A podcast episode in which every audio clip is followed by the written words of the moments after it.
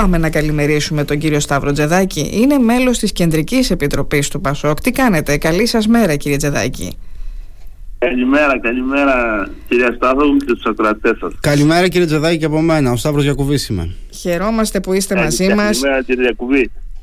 Χαιρόμαστε που είστε μαζί μας γιατί έχουμε πολλά θέματα να συζητήσουμε πραγματικά και θέλω καταρχήν ένα σχόλιο σας, ένα πρώτο σχόλιο σας με αφορμή το εκλογικό αποτέλεσμα που είχαμε. Ε, κυρία Στάθογλου, ε, η Νέα Δημοκρατία κέρδισε τις εκλογές καθαρά και οφείλουμε να το, να το παραδεχτούμε αυτό. Ε, όσο αφορά το κόμμα μας, ε, το ΠΑΣΟΚ, αν λάβουμε υπόψη το Λυσαλαίο πόλεμο ε, που δέχτηκε καθ' όλη την περίοδο της ε, προεκλογής περίοδου ε, που ρωτούσαν μόνο εμάς με ποιους απάπτε, το θυμάστε πάρα πολύ καλά, χρέωναν μόνο σε εμάς ε, την εδεχόμενη κυβερνητική αστάθεια, παρουσίαζαν ακόμα και το τελευταίο διάστημα του ΣΥΡΙΖΑ πάρα πολύ ψηλά σε δημοσκοπήσεις ώστε από τη Νέα Δημοκρατία να φοβίζουν τον κόσμο και να εκβιάζουν τον κόσμο ότι κοιτάξτε μη προσέξτε ψηφίστε τη Νέα Δημοκρατία για να μην ξαναβγεί ο ΣΥΡΙΖΑ Λοιπόν, παρόλα αυτά, εμείς το ΠΑΣΟ κατάφερε ε, να αυξήσει κατά 45% ε, τις δυνάμεις του. Είναι, είναι ένα πρώτο βήμα για το κόμμα μας. Στόχος είναι τις επόμενες εκλογές να αυξήσουμε ακόμα περισσότερο ε, τα ποσοστά μας και να αποτελέσουμε την εναλλακτική πραγματική προοδευτική πρόταση ε, απέναντι στη Νέα Δημοκρατία. Από την άλλη φαίνεται ότι έχουμε αυτή τη στιγμή, κυρία Τζεδάκη, μια σκληρή μονομαχία θα λέγαμε ε, για τη διεκδίκηση του πρώτου ρόλου στο χώρο της κεντροαριστεράς. Μετά και από αυτά τα αποτελέσματα. Από, από ό,τι αποδείχθηκε το, ε, από το ΣΥΡΙΖΑ, ο οποίος κατάρρευσε με τέτοιο τρόπο, ε, είναι ότι η πραγματική προοδευτική πρόταση, η πραγματική κεντροαριστερά δεν είναι όλα αυτά που γινόταν όλα αυτά τα χρόνια από το ΣΥΡΙΖΑ. Δεν γίνεται το τελευταίο διάστημα να μιλάνε άλλα στελέχη του ΣΥΡΙΖΑ για τοπικά νομίσματα. Δεν γίνεται να μιλάνε όπως τον κύριο Κατρούγκαλο για την υπερφορολόγηση των ελεύθερων επαγγελματιών της Μεσαίας Τάξης, κάτι το οποίο είχε πράξει το προηγούμενο κατά τη θητεία του ο ΣΥΡΙΖΑ όταν διακυβέρνησε τη χώρα. Δεν γίνεται να καλείς τους ψηφοφόρους της Χρυσής Αυγής αν τους χαϊδεύεις τα αυτιά και να τους λες ελάτε στο κόμμα μας. Δεν γίνεται να ξεπλύνεις την περίοδο Καραμαλή που χρεοκόπησε τη χώρα.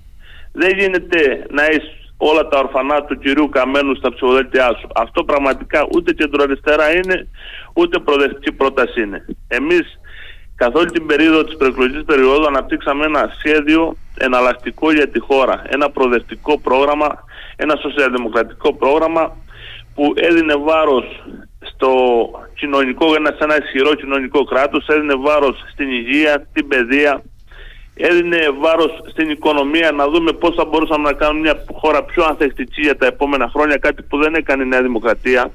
Είδαμε ένα ταμείο ανάκαψη, ένα μεγάλο χρηματοδοτικό εργαλείο, το οποίο αντί να δούμε πώς θα φτιάξουμε μια ανθεκτική χώρα και στον χώρο της υγείας και στον χώρο της ενέργειας και στον χώρο του αγροδιατροφικού τομέα. Γιατί ξέρετε, ε, κυρία Στάθολου και κύριε Διακουβή, ε, μια χώρα χωρίς, χωρίς αγροδιατροφική αυτονομία και χωρίς ενεργειακή αυτονομία είναι μια χώρα ευάλωτη.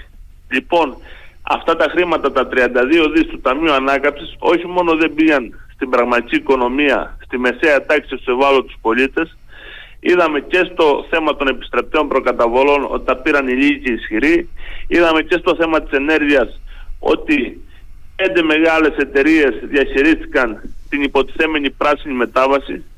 Εμείς λοιπόν ήρθαμε και είπαμε το δικό μας πρόγραμμα που στόχο έχει να μειώσει τις κοινωνικές ανισότητες, να βοηθήσει τους ευάλωτους και τη μεσαία τάξη.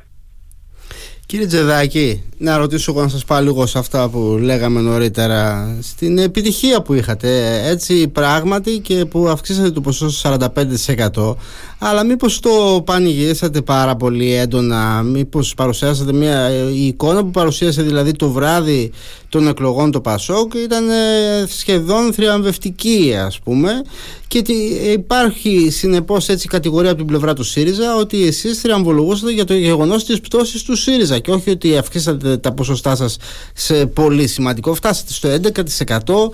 Ε, εντάξει, αλλά μάλλον πανηγυρίζατε λένε του ΣΥΡΙΖΑ επειδή έπεσε το δικό τους κόμμα πολύ. Ισχύει κάτι τέτοιο; Είναι αστείο, είναι αστείο να λένε από το ΣΥΡΙΖΑ ότι ε, το Πασόκ είτε πανηγύριζε για τη μεγάλη πτώση του ΣΥΡΙΖΑ είτε ότι ευθύνεται για τη μεγάλη πτώση του ΣΥΡΙΖΑ. Δεν λένε ότι ευθύνεται, λένε, λένε ότι πανηγυρίζατε γι' αυτό. Λένε ότι πανηγυρίζατε γι' αυτό. αυτό αυτό που είναι στο Και μεταξύ μας τώρα την επόμενη μέρα βλέπουμε αντιπαράθεση, αυτό που βρίσκεται στο επίκεντρο είναι η αντιπαράθεση δική σας με το ΣΥΡΙΖΑ. Μήπως έχει βάση τελικά... Μα η, η αντιπαράθεση αυτή προέρχεται όταν βγαίνει ο κύριος Τσίπρας και λέει ότι ευθύνεται το Πασόκ για την κατάρρευση του ΣΥΡΙΖΑ. Είναι, ε, είναι πώς να το, να το αποκαλέσω αυτό; Όταν έχουμε μια νέα δημοκρατία με τόσα πράγματα που έχουν γίνει. Πέρασαν με τα τέμπη. Είχαμε 57 νεκρούς. Είδαμε πώς μοιράζει όπως είπαμε το Ταμείο Ανάκαψης. Είδαμε ότι αυξήθηκαν οι κοινωνικές ανισότητες. Είδαμε στο σύστημα υγείας ότι ε, είμαστε τρίτη σε ιδιωτικές δαπάνες στην Ευρωπαϊκή Ένωση. Και παρόλα αυτά η Νέα Δημοκρατία κατάφερε να παραμείνει ισχυρή. Η αξιωματική αντιπολίτευση δεν ήταν το Πασόκ κύριε Γιακουβή, ήταν, ήταν ο ΣΥΡΙΖΑ. Και δεν κατάφερε, ενώ ήταν ε, κόμμα της αξιωματικής αντιπολίτευσης, όχι να μειώσει το πρώτο κόμμα της δυνάμεις του, αλλά να καταρρέσει ο ίδιος ε, κατά 11 ποσοστές μονάδες, ενώ ήταν αξιωματική αντιπολίτευση.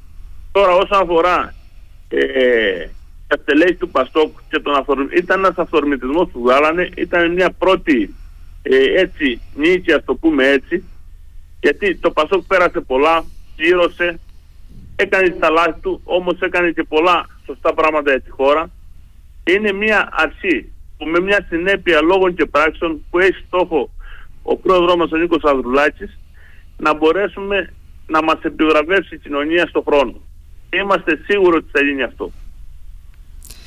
Κύριε Τζεδάκη, ε, οι στόχοι που βάζετε τώρα από εδώ και πέρα, ποιοι είναι για το κόμμα σας, ποιος είναι ο στόχος από εδώ και πέρα του κόμματος; Βλέπαμε ότι το προηγούμενο διάστημα υπήρχε μια αντιπαράθεση ανάμεσα στους δύο προέδρους, τον Αλέξη Τσίπρα και τον Νίκο Ανδρουλάκη, ε, για το ιστορικό όνομα του Ανδρέου Παπανδρέου. Τώρα βλέπουμε ότι αυτό αλλάζει σιγά σιγά και ε, υπάρχει η πρόθεση, μάλλον, ε, δεν ξέρω, θα μου το πείτε εσείς, του Νίκο Ανδρουλάκη να αξιοποιήσει αυτό ε, το αποτέλεσμα και να διεκδικήσει στο δεύτερο ε, γύρο, στο δεύτερο προεκλογικό γύρο, ε, τη θέση, του, το ρόλο μάλλον του αρχηγού της αξιωματικής αντιπολιτεύσεως.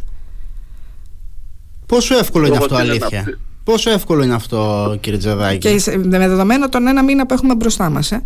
Είναι ένας μήνας. Όλα είναι εύκολα και όλα πιθανά. Στόχος μας είναι να αυξήσουμε τα ποσοστά μας και πραγματικά όπως είπε και ο πρόεδρος πρέπει να αποτελέσουν εμείς την αλλαγή πρόταση απέναντι στη Νέα Δημοκρατία. Διότι ε, αυξάνονται οι κοινωνικές ανισότητες που είπαμε, τα πράγματα είναι πάρα πολύ δύσκολα, τα νοικοκυριά περνάνε πάρα πολύ δύσκολα με την ακρίβεια, ε, με την ε, μεγάλες τιμές στην ενέργεια. Πρέπει ε, να παρουσιάσουμε ένα εναλλακτικό σχέδιο για την πατρίδα. Και όπως φάνηκε ο ΣΥΡΙΖΑ δεν τα κατάφερε όλα αυτά τα χρόνια. Παρουσίαζε η, Νέα Δημοκρατία παρουσίαζε ο ΣΥΡΙΖΑ απέναντι για να μπορέσει να κρατάει τις δυνάμεις της. Λοιπόν, η πραγματική εναλλακτική δύναμη είναι το ΠΑΣΟΚ, μια δύναμη που θα ενώσει τον ελληνικό λαό και στη βάση ενός προγράμματος θα μπορέσει να φτιάξει ένα νέο παραγωγικό μοντέλο που θα μοιράσει δίκαια τον πλούτο.